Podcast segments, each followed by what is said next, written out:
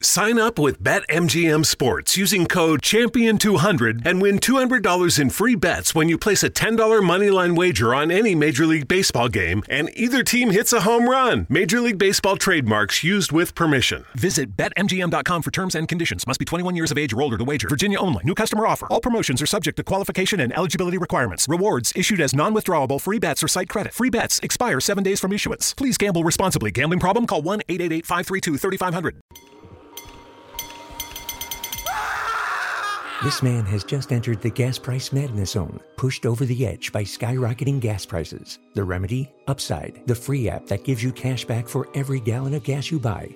Hey, wait a minute. Did you just say there's a free app I can get that'll actually pay me cash back on every gallon of gas I buy? Yes, escape the gas price madness zone with the Upside app and earn real cash back on every gallon of gas you buy. Yeah, yeah, yeah. Enough of the theatrics. Just tell me more about this Upside app. Okay, it's super easy. Just download the free app and use it whenever you buy gas. Upside users can earn hundreds of dollars in cash back. Wow, thanks, announcer guy. I'm downloading the Upside app now. Download the free Upside app to earn real cash back every time you buy gas. Use promo code MINUTE for an extra 25 cents per gallon or more cash back on your first fill up. You can cash out anytime. Just download the free Upside app and use promo code MINUTE for a 25 cents per gallon or more bonus on your first tank.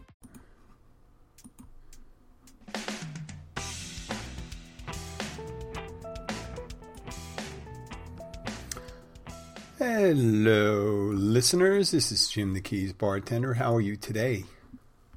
Well, I can rarely say this, but it I, as of the recording, in a little after one o'clock, about a quarter after one, and uh, one p.m.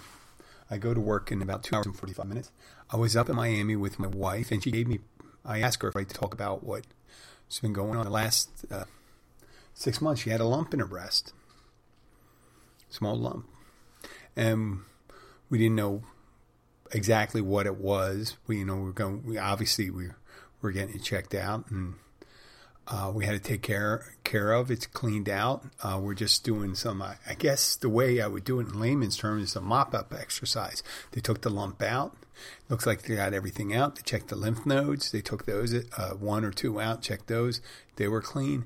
Now she has to do a little mop up, meaning they got to just in case any cells got loose, they're going to do uh, a little radiation.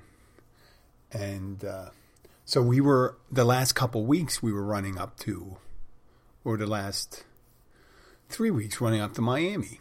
Uh, well, one, well, actually, it's been about a month and a half. She had the lump taken out, and then she had the lumpectomy, and then we had uh, other, uh, you know, con- consultation with the oncologist, the um,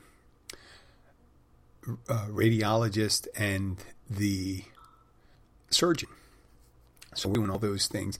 And the last time we went up on a Monday, we came back during rush hour, which is very tense. And plus, it was, we were still getting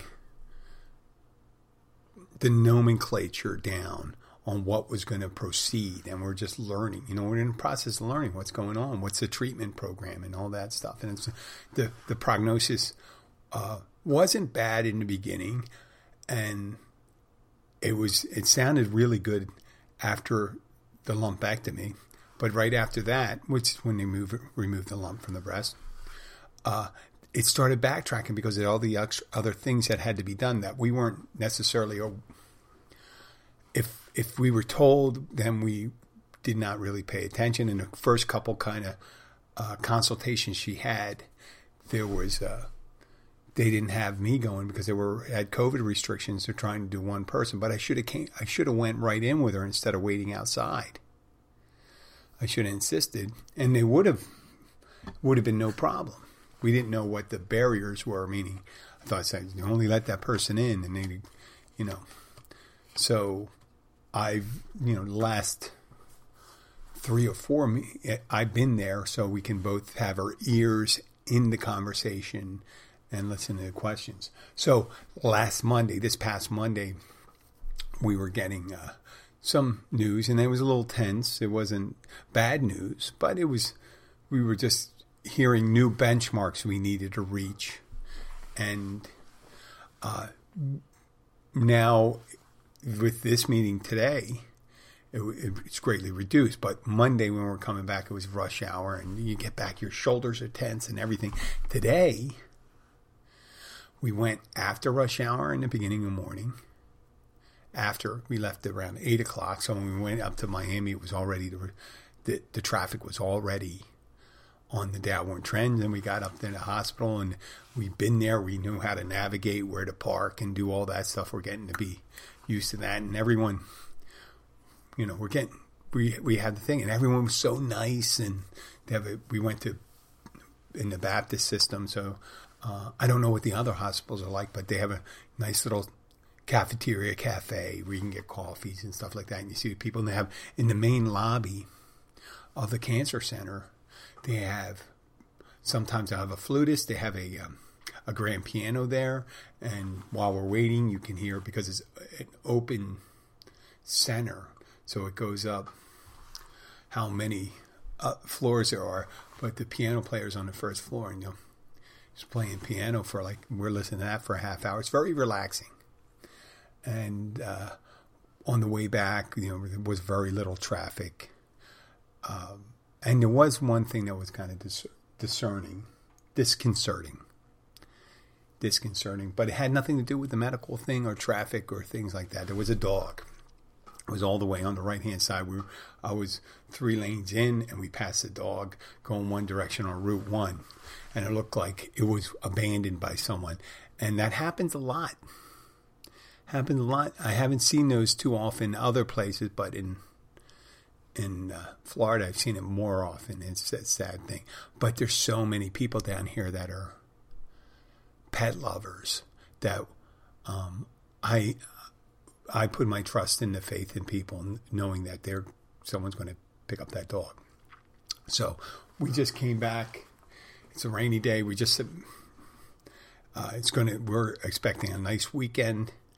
At work at the restaurant, we had a a slow a slow week. It was a little better yesterday, and an interesting thing.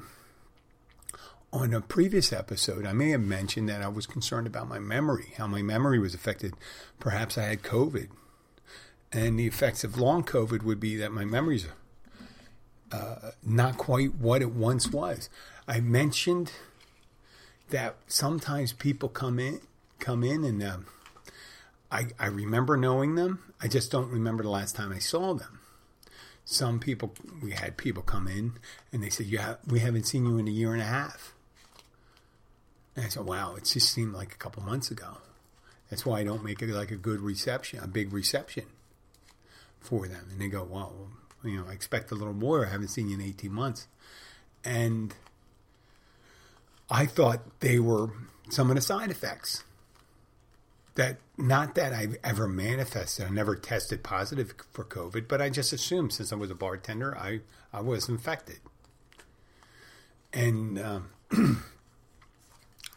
it doesn't seem to be the case because there was a couple people that came in I haven't seen in like three, four years. There was a gentleman, I just remember his name, Joe, and he moved away four years prior, and he came walking in uh, a couple months ago, maybe last month, the beginning of last month, and in, in April and I said, Joe, I haven't seen him. He says, Oh, it's been four years. You still I remember? Of course I remember. So, guy looked the same. And then Wednesday, a friend Mike from Canada, he comes in. A matter of fact, there was a gentleman at the bar saying he was meeting Mike. You know, Mike from Canada, blah, blah, blah, blah. And I go, Mike from Canada? I said, Big Mike? And he goes, Yeah, yeah. And I said, Where'd you meet me, Big Mike? He says, Here. And I said, Okay, well, Mike comes in for at least a week or two, once or twice a year, more like twice a year. And he stays at one hotel across the street from the restaurant. And he goes out fishing all day. And then he comes over to the restaurant and eats dinner. And hangs out for like two, three hours and talks to people there. And uh, he'll be there tonight, he'll be there tomorrow it's just kind of uh, nice to see people come back and be able to, you know, go over what their experiences were during this same shared experience. And that's probably one of the benefits of being, uh, one of the major benefits of being a bartender is you get to run into people and you get to be a touchstone for them. So when they come in, uh, there could be new people there. I've been there almost eight years. I think about eight years. I'm not correct. Is 2015. Yeah, 2015, 2014, almost eight years. This this August, and there's a whole bunch of servers, and uh, there's virtually no floor staff left from uh, eight years ago, but I've been there, and so have the owners, and so has uh, Luis, our main cook, and Mary, and Mari, they call Mari, but it's Maria, uh, she's a uh, food runner at our place. So there's the five of us that are there. And so when people come in, they like seeing the same people. And that's one of the draws. That's one of the, the things that keep a place, the continuity going. And you need continuity in places like restaurants and inns and things like that. People come in, they want to see a familiar face, they want to share a familiar experience.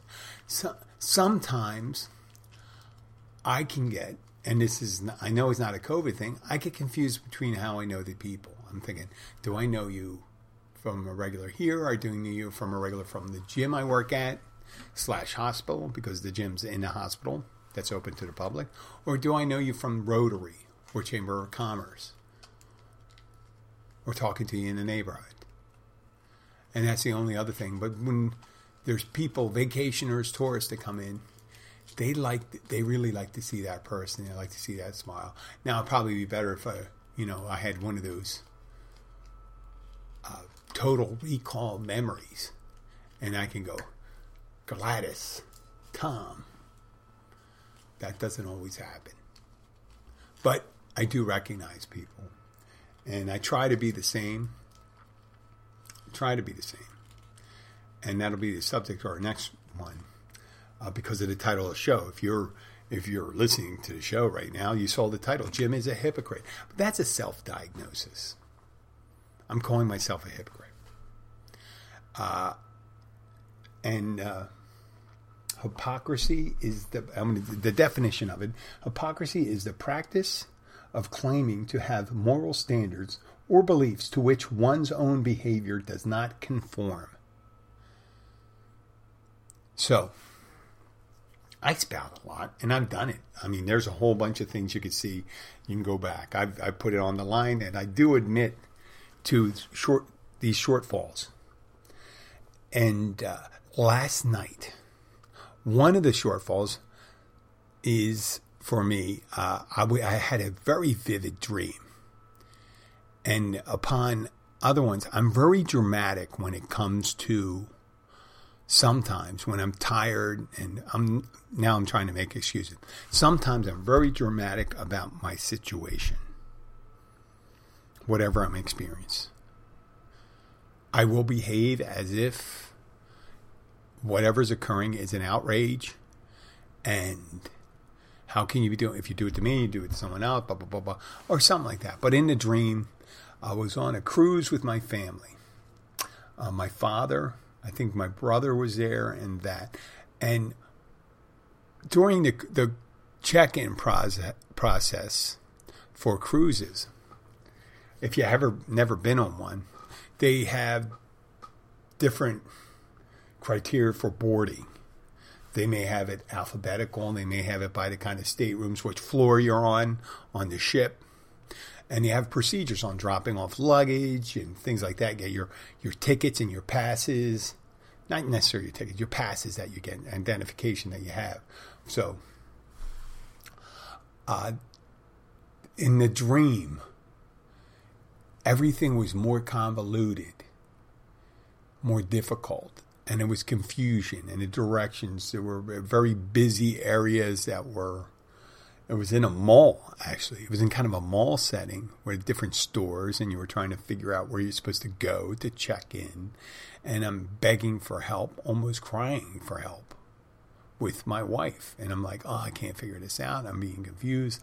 And I mean, a lot of us, you know, if someone you're a dream interpreter, you might say, "Well, Jim, you're just you're you're probably manifesting something about the treatment for cancer and how convoluted you may think that is and how confusing that may be."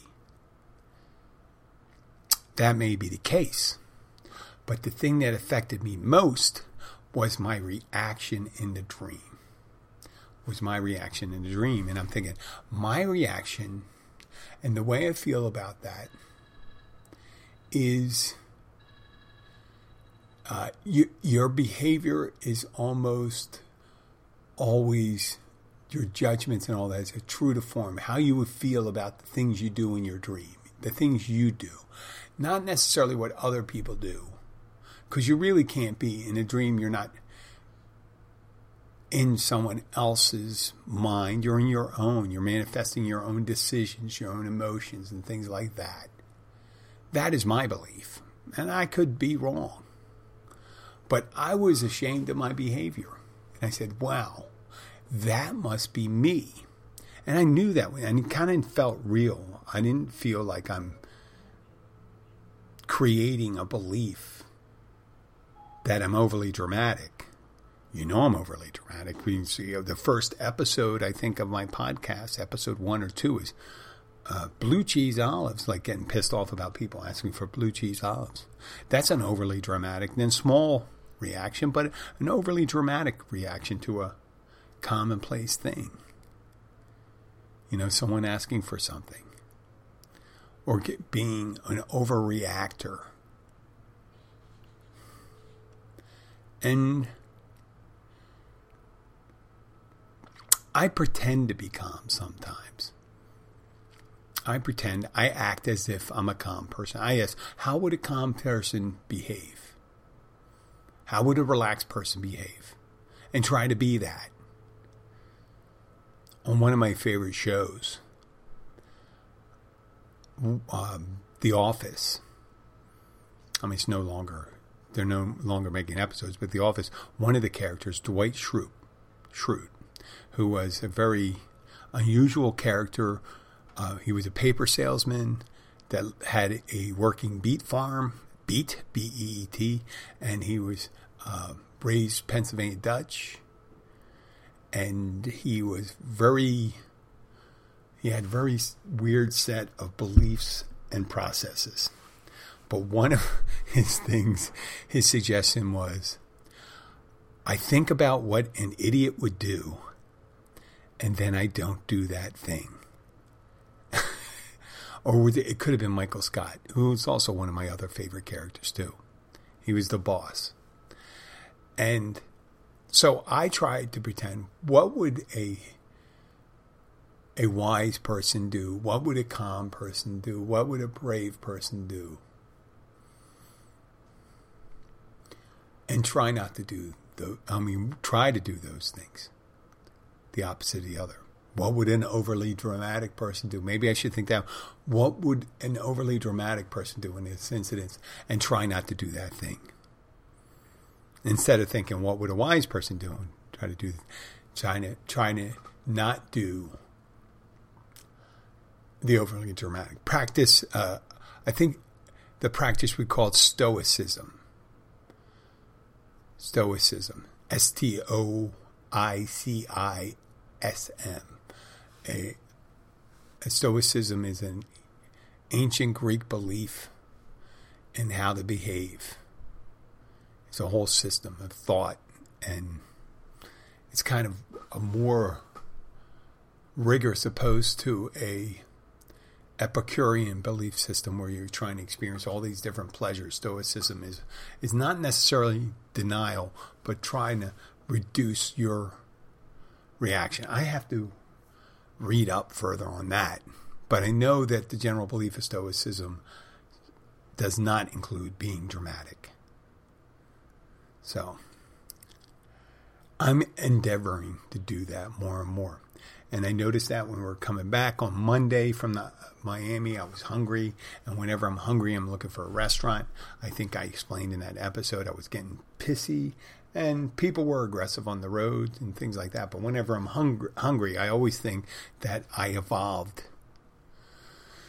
an adrenaline rush that you get when you're hungry, when you need food, like a biological response. And the bi- my biological response is being flooded with uh, adrenaline because I guess when you're ancient man, they'd have to go and prehistoric man have to go and hunt and get their food. So they have to provide enough energy and to to be able to do the thing and violence because hunting was violent back then.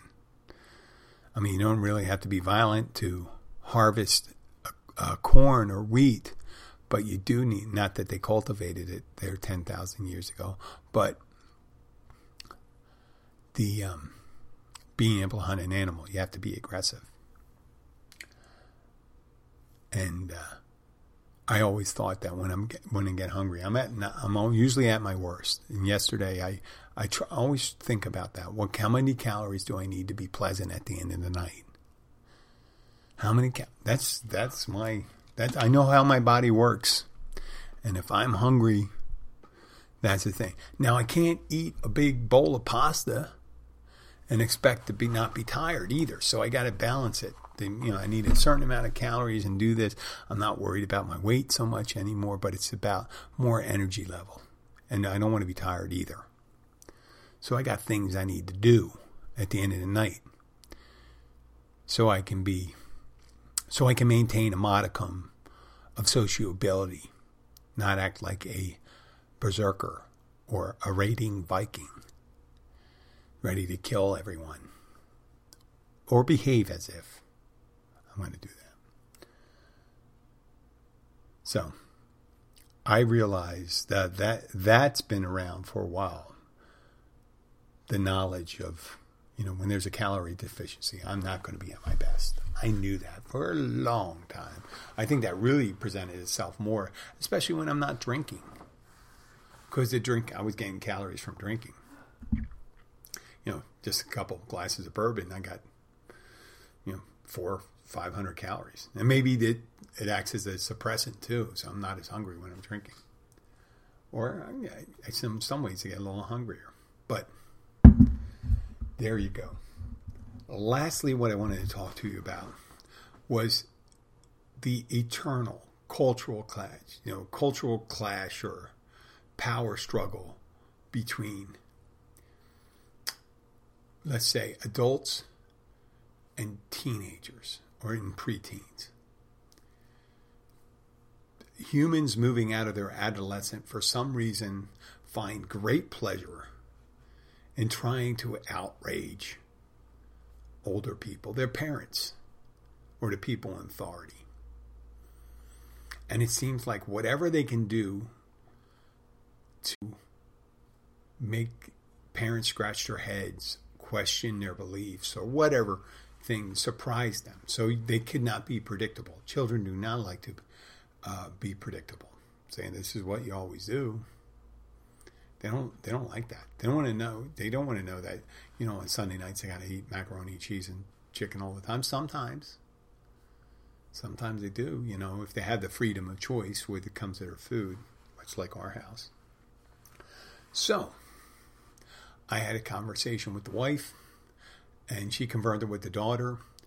At her high school, there's been a lot of altercations, fights, and weirdly, they're between girls. And they're fighting, girls are fighting each other. Another one, recent one. And this is a very good uh, public high school in in the Florida Keys.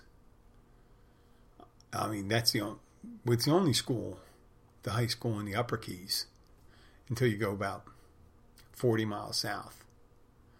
And gosh, about the same distance north. It's the only high school in town, the only opera, you know, the only show.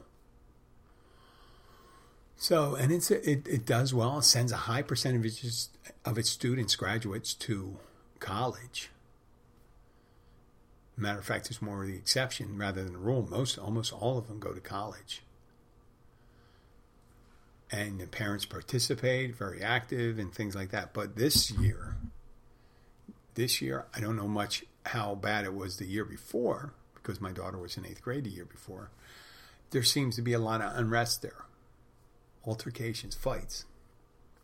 And one of them involved a student who, uh, a male student who beat a female student. His girl he was in a relationship with got arrested for that.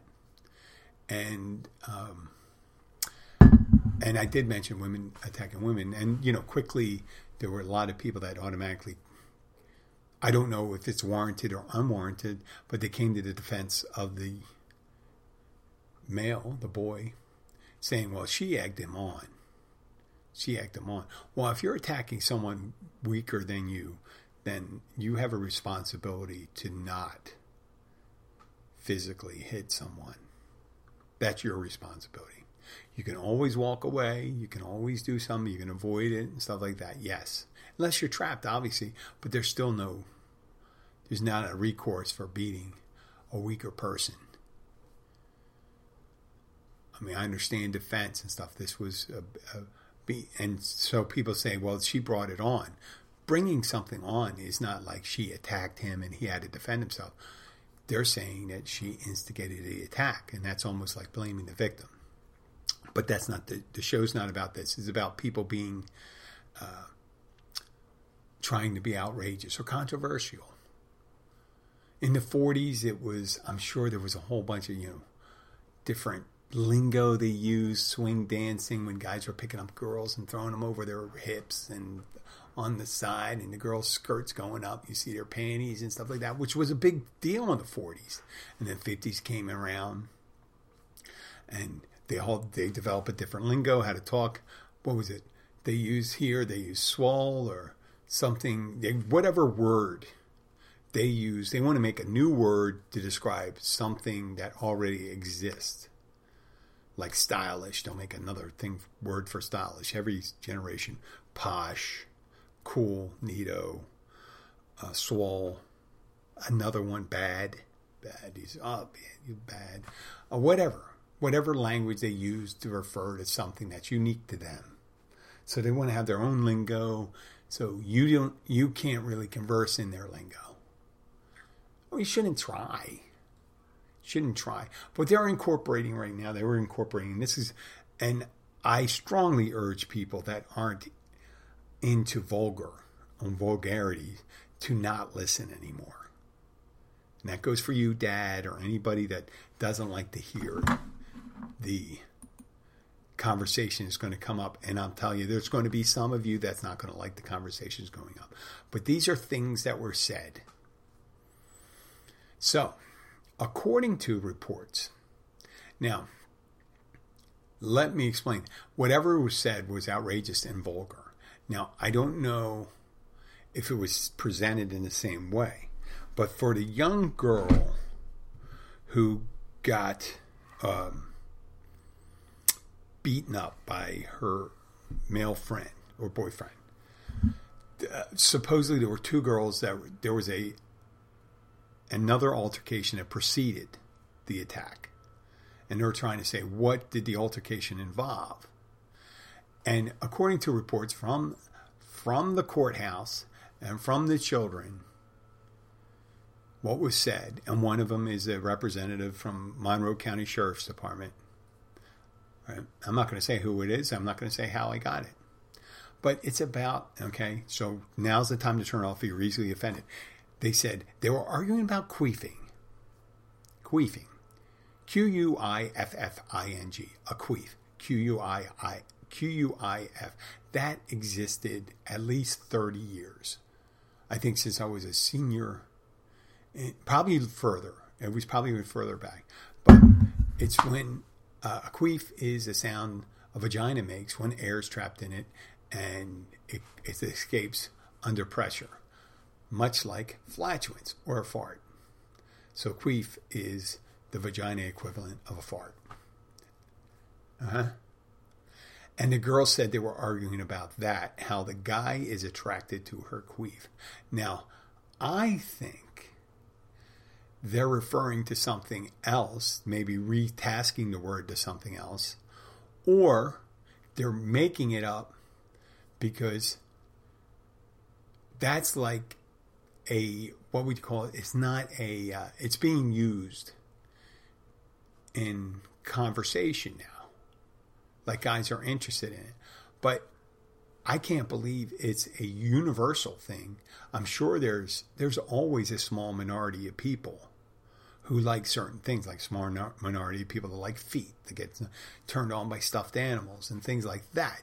Yes, I acknowledge that, but saying the generalization that this is what guys like, no, guys generally like m- more majority things. And, and when I'm talking about guys, I'm talking about heterosexual guys because homosexual guys have different things they like about the, the sex they're attracted to, and so do you know other whatever other identifying um, gender you are. I, but that just the act, and I mentioned queefing. Uh, I said it multiple times. I'm not. It's not one of the words I generally use. I'm not offended by it. I just feel that it's something outrageous said. They can, if they could do or say anything that's outrageous that would outrage an adult, that they succeeded in some sense of breaking that power dynamic.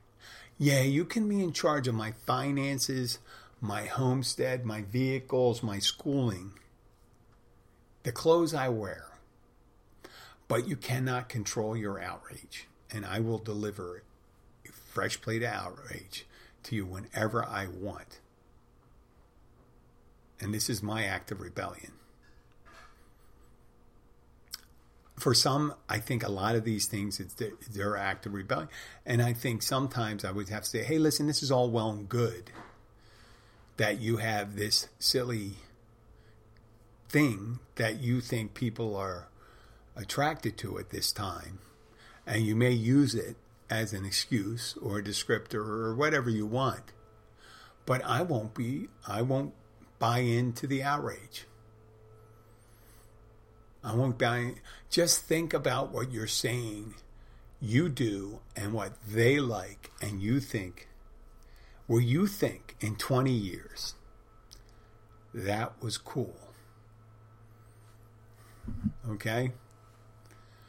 In 20 years, when teenagers are talking about the things they're sticking up their ass and trying to shove the largest thing up their ass. You'll be outraged. And you'll think about, wow, I did this. They did a great bit on Saturday Night Live where a mother, it's Mother's Day. It was right before Mother's Day, so it was approximately uh, two weeks ago this Saturday.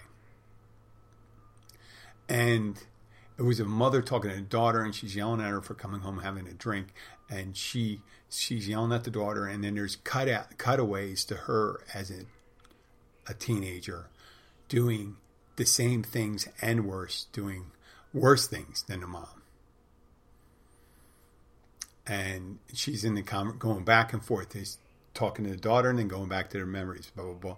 And then the father walks in and the father comes back and and says some things. It says something to the daughter, and then he he goes back in his brain to what he was doing and how he experienced his wife, mo- the girl's mother, and and it finally ended up with the grandmother coming in and backing up the mother, but the grandmother cuts away and seeing what she did in the 1940s or 1960s.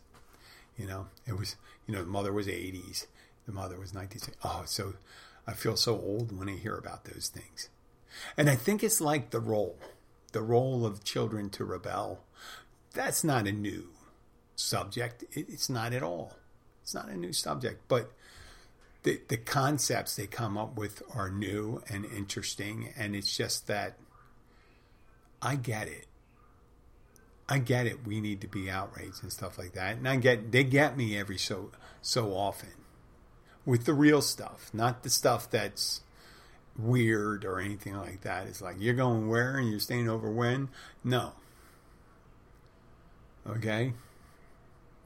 But when it's really weird or disgusting in some way, I'm thinking, ah, it's going. And stupid. I still do stupid things. Why shouldn't a teenager do a couple stupid things? I don't want to do anything stupid and dangerous or hurtful.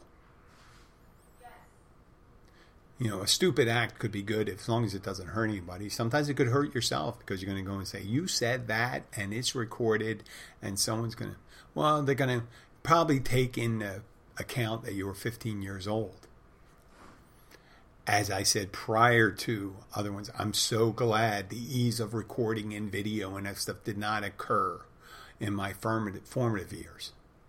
So, me being so public in my pronouncements now, imagine me doing it when I was younger. Maybe, maybe it would have been better. Maybe it would have been, I thought, oh, well, I got to be a little more reflective how, how I talk to the opposite sex, how I act, and how I behave, and maybe reflecting upon being a hypocrite. Then when I'm trying to be outrageous, I didn't do that when I was, I didn't necessarily do that when I was a teenager because I did it when I was younger. I was more, it's not the job of every teenager. I, in my preteens, I got out of there for a couple of years running around with my friends, drinking in the woods, doing stuff, smoking a little weed, and doing that with my cousins. So when I got to be 13 and 14, I started to buckle down because I wanted to go to college, to a, a service college, uh, one of the service academies. And uh, so I endeavored to do the straight and narrow. So the outrageousness wasn't there for me then until I maybe maybe I never went to that place because I wasn't. You know, when you're from a, a divorced family, you don't necessarily have anybody to really need to be outrageous to. You just want to be accepted by one of your parents that are separated. And that worked out pretty good for me, so I didn't really have to work that hard at all because everything was pretty copacetic in my upbringing. I have to say that. I'm fortunate. So, I don't know how much of a hypocrite I am. I know I'm always going to do things that acclaim a moral superiority or moral superiority understanding, maybe. And I'll be employing things that aren't necessarily a display of that, which is the definition of hypocrisy. So I hope. I hope that clears the air for that. I'm not saying something you may know already. You may know that thing about yourself, but some of you may not. Who knows? Well, uh, it's my second episode this week. Next week, I'll probably be able to do two, uh, three, or me. I'll try to do three, and maybe do a live one. For now, thank you and goodbye, and have a great weekend. I'll talk to you later.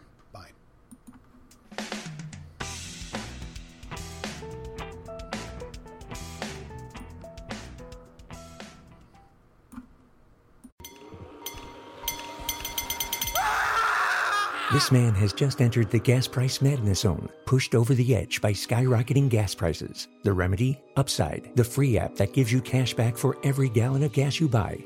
Hey, wait a minute. Did you just say there's a free app I can get that'll actually pay me cash back on every gallon of gas I buy? Yes. Escape the gas price madness zone with the Upside app and earn real cash back on every gallon of gas you buy. Yeah, yeah, yeah. Enough of the theatrics. Just tell me more about this Upside app. Okay, it's super easy. Just download the free app and use it whenever you buy gas. Upside users can earn hundreds of dollars in cash back. Wow, thanks, announcer guy. I'm downloading the Upside app now. Download the free Upside app to earn real cash back every time you buy gas. Use promo code MINUTE for an extra 25 cents per gallon or more cash back on your first fill up. You can cash out anytime. Just download the free Upside app and use promo code MINUTE for a 25 cents per gallon or more bonus on your first tank. Susan, I'm sorry I'm late. Traffic is terrible. It sure is. But on top of that, gas prices have been skyrocketing. I can't believe how expensive gas has gotten recently. Prices at the pump are up, but I never pay full price for gas anymore. I just use the free Upside app that pays you cash back for every gallon of gas you buy. Wait a minute. Are you saying you actually get paid cash when you buy gas with the Upside app? Yes, I get real cash back every time I buy gas. And does that actually add up to anything? I've made around $200. Wow, that's serious extra extra cash. I'm downloading the free Upside app now. Download the free Upside app to earn real cash back every time you buy gas. Use promo code SIMPLE for an extra 25 cents per gallon cash back on your first fill up. You can cash out anytime right to your bank account, to PayPal, or an e gift card for Amazon and other brands. Just download the free Upside app and use promo code SIMPLE for a 25 cents per gallon bonus on your first tank. That's code SIMPLE for 25 cents per gallon cash back on your first fill up.